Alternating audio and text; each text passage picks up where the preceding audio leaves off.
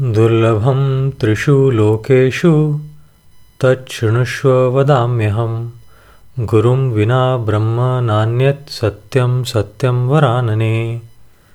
तुम्हारे द्वारा किए गए प्रश्नों का समाधान तीनों लोकों में अन्यत्र कहीं मिलना दुर्लभ है।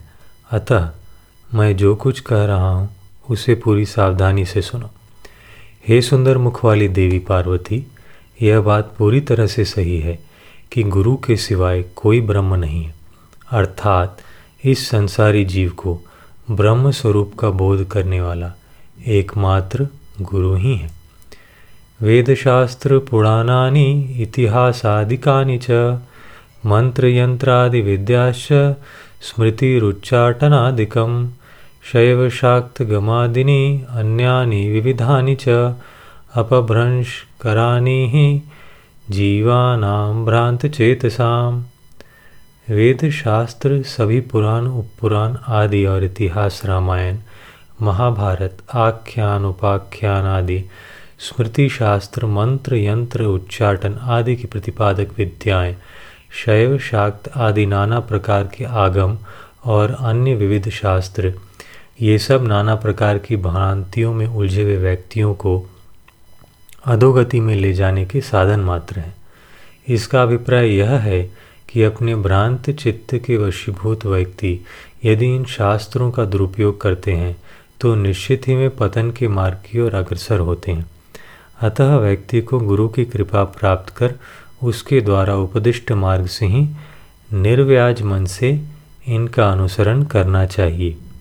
यज्ञो व्रतम तपोदानम जपस्तीर्थम तथैव च गुरुतत्त्वं विज्ञाय मूढ़ास्ते चरते जनाः। यज्ञ, याग आदि, व्रत, नियम आदि, तप, दान, जप, तीर्थाटन आदि क्रियाओं का अनुष्ठान वे मूढ़ मनुष्य ही करते हैं, जो कि गुरुतत्व को ठीक से नहीं समझ पाते। इसका अभिप्राय यह है कि गुरुतत्व को जाने बिना किया गया कोई भी अनुष्ठान कभी सफल नहीं होता। गुरुर्बुद्ध्यात्मनो नान्यत् सत्यम सत्यम न संशय। तल्लाभार्तम प्रयत्तस्तु कर्तव्यो ही भी यह गुरु अपनी निश्चयात्मिका बुद्धि से भिन्न नहीं है, अर्थात गुरु की कृपा से ही मनुष्य की बुद्धि सत्कार्य में प्रवृत्त होती है। अतः इस तरह की बुद्धि गुरु का अपना ही स्वरूप है। यह बात पूरी तरह से सही है इसमें किसी भी प्रकार का कोई संशय नहीं है। अतः निर्मल बुद्धि को देने वाले इस गुरु की प्राप्ति के लिए ही साधक को सतत प्रयत्न करना चाहिए। गुरुवक्त्र स्थित ब्रह्म प्राप्यते तत्प्रसादतः। गुरोर्ध्यानम सदा कुर्यात कुल स्त्री स्वपतेर्यथा। सारा ब्रह्म ज्ञान गुरु के मुख में स्थित है। यह गुरु के प्रसाद से ही गुरु के प्रसन्न हो जाने पर ही मिल पाता है।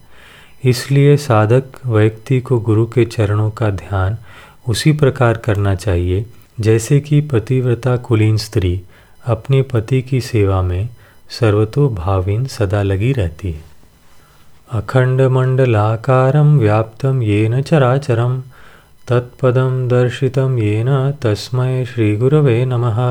अखंड मंडल के आकार वाला यह सारा चराचरात्मक संसार, अर्थात यह सारा ब्रह्मांड जिस ब्रह्म पद से व्याप्त है, उस ब्रह्म पद का साक्षात्कार कराने वाले गुरुदेव के प्रति हम श्रद्धापूर्वक नमन करते हैं। सर्वश्रुति शिरोरत्न विराजित पदाम्बुज वेदांताम्बुज सूर्यो यस्तस्मय श्री गुरवे नमः। समस्त श्रुतियों के शीर्ष स्थान में विद्यमान मुकुट की मणि पर जिनके चरण कमल विद्यमान है। अर्थात, जैसे किसी राजा के सभासद तथा उसकी अधीनता स्वीकार करने वाले अनन्य राजगण सिर झुकाकर उसे प्रणाम करते हैं। उसी तरह से जिस गुरु पादुका के प्रति समस्त श्रुतियाँ नमन करती हैं, उसकी वशवर्तिनी रहती है।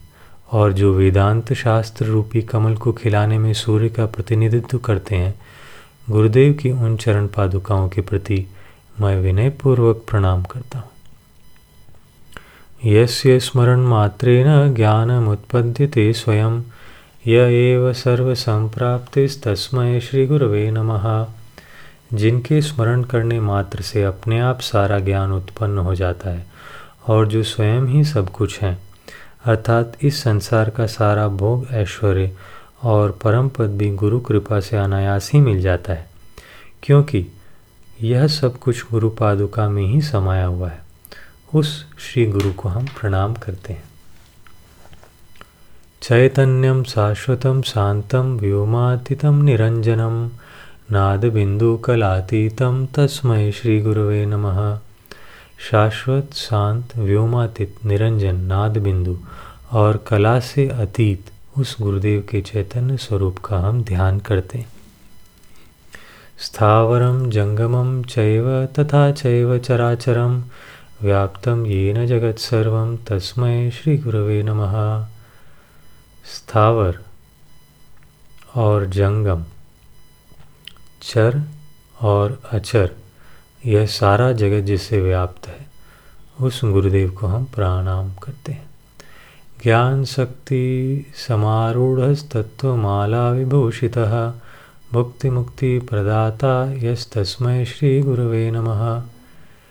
ज्ञान शक्ति पर जो समारूढ़ है, अर्थात ज्ञान शक्ति जिसके अधीन है, सांख्य सम्मत पच्चीस अथवा शैव शाक्तागम सम्मत छत्तीस तत्वों की माला से जो विभूषित है, जो भोग और मोक्ष को देने वाला है, उस गुरुदेव की ही हम वंदना करते हैं।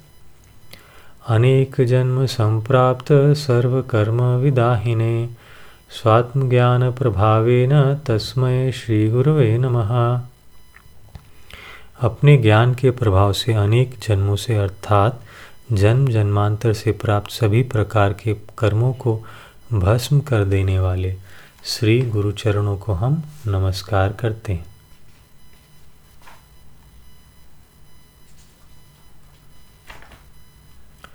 प्रातः शिरसि द्विनेत्रं द्विभुजं गुरुं वराभयुतं शान्तं स्मरेत्तं नाम पूर्वकम्।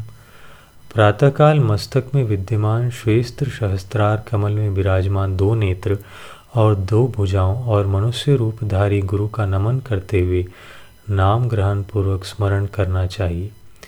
ये गुरुदेव वर और अभय मुद्रा से सुशोभित हैं, अर्थात सभी प्राणियों का मनोरथ पूर्ण करने की तथा अभय दान करने की सामर्थ्य इनमें है।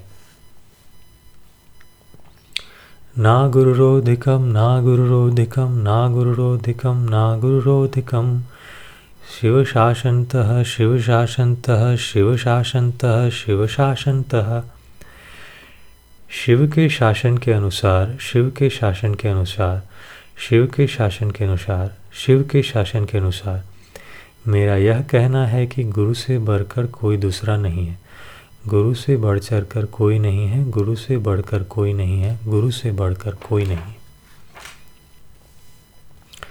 इदमेव शिवम त्वदिमेव शिवम त्वदिमेव शिवम त्वदिमेव शिवम मम शासन तो मम शासन तो मम शासन तो मम शासनतः। मनुष्य का इसी में कल्याण है, इसी में मनुष्य का कल्याण है। मनुष्य का कल्याण इसी में है। मनुष्य का कल्याण इसी में है कि वह सदा गुरु पादुका की ही आराधना करता रहे। यही मेरा शासन है, यही मेरा कथन है, यही मेरा कथन है, यही मेरा कहना है। एवं विधम गुरुम ध्यात्वा ज्ञानम उत्पद्यते स्वयं। तत्सद्गुरु प्रसादेन मुक्तो हमिति भावयेत। ऊपर वर्णित स्वरूप वाले गुरु का ध्यान करने से ज्ञान अपने आप उत्पन्न हो जाता है।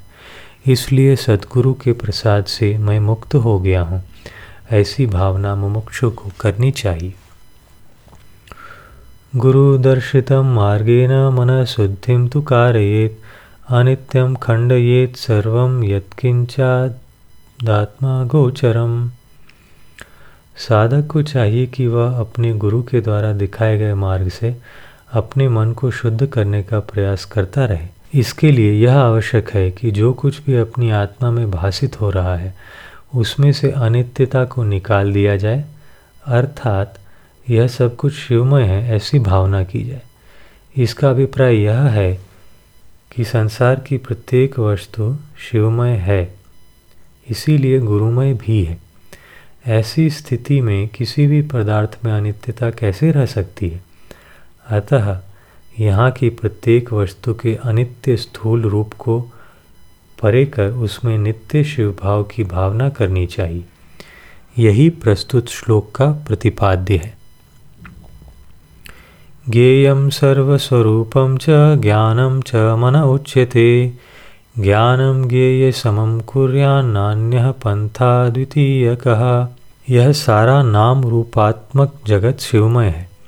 और मन इसके ज्ञान का साधन है। यह सारा जगत बाह्य रूप में ज्ञेय स्वरूप है। अतः सर्वत्र शिवमयता का, मानसिक साक्षात्कार का ज्ञान और ज्ञेय की एकाकारता है। विज्ञानात्मकता का दर्शन करना आवश्यक है। इसके सिवाय मुक्ति लाभ का दूसरा कोई मार्ग नहीं है। एवं श्रुत्वा महादेवी गुरु निंदा करोति यह स याति नरकम घोरम यावत चंद्र दिवाकरो हे महादेवी, मेरे द्वारा दिए गए इस सारे उपदेश को सुनने के बाद भी जो व्यक्ति गुरु की निंदा करता है, वह जब तक इस धरती पर सूर्य और चंद्रमा विराजमान है, तब तक के लिए घोर नरक में वास करता है। यावत कल्पांतको देहस्तावदेव स्मरेत गुरु लोपो न कर्तव्य स्वच्छंदो यदि वा भवेत। जिस क्षण तक यह देह स्थित है, तब तक गुरु का स्मरण अवश्य करते रहना चाहिए। यदि व्यक्ति स्वच्छंदाचारी हो जाए, अर्थात अवधूतावस्था में पहुँच जाए, तब भी गुरु सेवा का लोप कभी नहीं करना चाहिए। इसका अभिप्राय यह है कि अवधूतावस्था या सिद्धावस्था में पहुँच जाने पर व्यक्ति के लिए कोई कर्तव्य नहीं बचा रहता। अर्थात वह सभी प्रकार के कर्मकांडों से ऊपर उठ जाता है। ऐसी अवस्था में भी उस अवधूत सिद्ध को गुरु का स्मरण तो अवश्य ही करना चाहिए।